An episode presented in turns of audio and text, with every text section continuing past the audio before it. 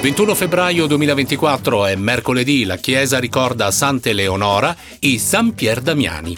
La luna è gibbosa crescente. Il proverbio di oggi è cinese e dice si succedono le stagioni, il sole alla luna, la semina al raccolto, ma solo i grandi saggi e gli stupidi non cambiano mai. E si celebrano la giornata internazionale della lingua madre e la giornata nazionale del braille.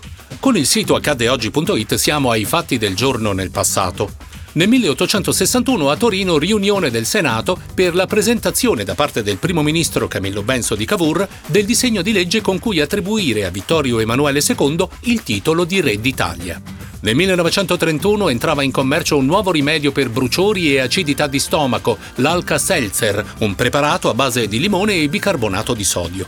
Nel 1938 l'Italia introduceva il pagamento di un canone per la ricezione dei programmi radiofonici, costava 81 lire all'anno e nel 1947 veniva presentata la prima macchina fotografica istantanea che scattava, sviluppava e stampava la fotografia in poco più di un minuto. Nel 1973 si diffondeva la notizia che il celebre vaso greco di Eufronio, trafugato a Cerveteri, si trovava a New York esposto al Metropolitan Museum. Le autorità italiane avviavano la trattativa per ottenerne la restituzione, che sarebbe avvenuta solo 35 anni dopo.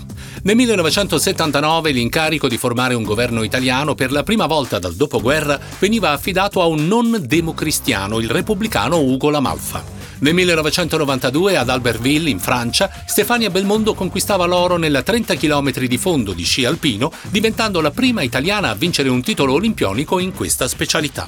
Nel 1997 Paola e Chiara vincevano il Festival di Sanremo come nuove proposte con il brano Amici come prima, mentre nel 2009 vincitore tra i big era Marco Carta con La Forza Mia. Nel 2020 un 38enne di Codogno era il primo italiano risultato positivo al nuovo coronavirus. In poche ore se ne scoprivano altri 14, mentre a Vo, in provincia di Padova, moriva il 78enne Adriano Trevisan, il primo decesso italiano causato dal Covid-19.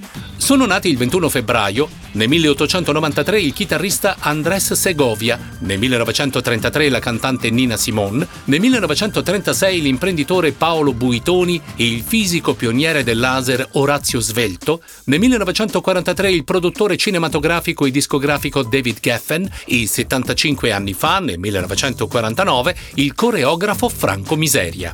Nascevano oggi anche lo scrittore e sceneggiatore Ivan Cotroneo, nel 1968, il DJ e produttore musicale dei sottotono e solista Big Fish nel 1972 e per chiudere la conduttrice televisiva Caterina Balivo e l'autore e cantante Tiziano Ferro, nati entrambi in questo giorno nel 1980. Era l'ultima segnalazione per il 21 febbraio 2024. Tutti gli altri fatti del giorno nel passato li potete leggere sul sito accaddeoggi.it.